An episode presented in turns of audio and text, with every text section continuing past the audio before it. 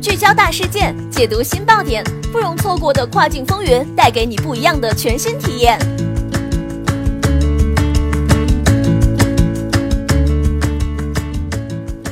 雨果电台听跨境的声音，各位听众朋友们，大家好，欢迎大家收听这一时段的跨境风云，我是可心。现在将要给大家带来的资讯是电商时代这些品牌的后来者到底靠什么赚钱？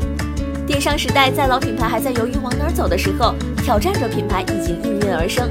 人们对良好购物体验的追求和选择困难，促成了挑战者品牌的产生。他们利用人们对个性化、及时满足的追求得以发展。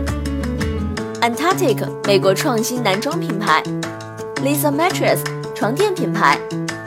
，Travis 美国大火短裤品牌，Shinola 时尚精品品牌等挑战者品牌都提出了自己的独特价值主张，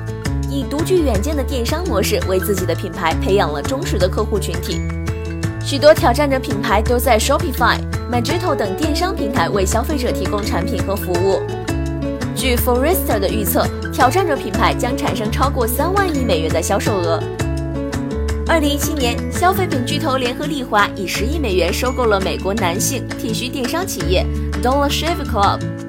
凯洛格公司以六亿美元收购了创业公司 RX Bar。这两个收购方案无一不证明市场对挑战者品牌发展潜力的看重。从产品的角度来看，销售剃须刀片、床垫、男装和手表，似乎比销售最新的虚拟现实产品、智能扬声器、可穿戴设备枯燥乏味得多。但挑战者品牌采取了最有效的营销计划，通过重新思考社区的定义，努力建立口碑，提供良好客服服务，讲述品牌故事等优化推广及产品，并已经远远超过一些主要电商平台上的同类商品。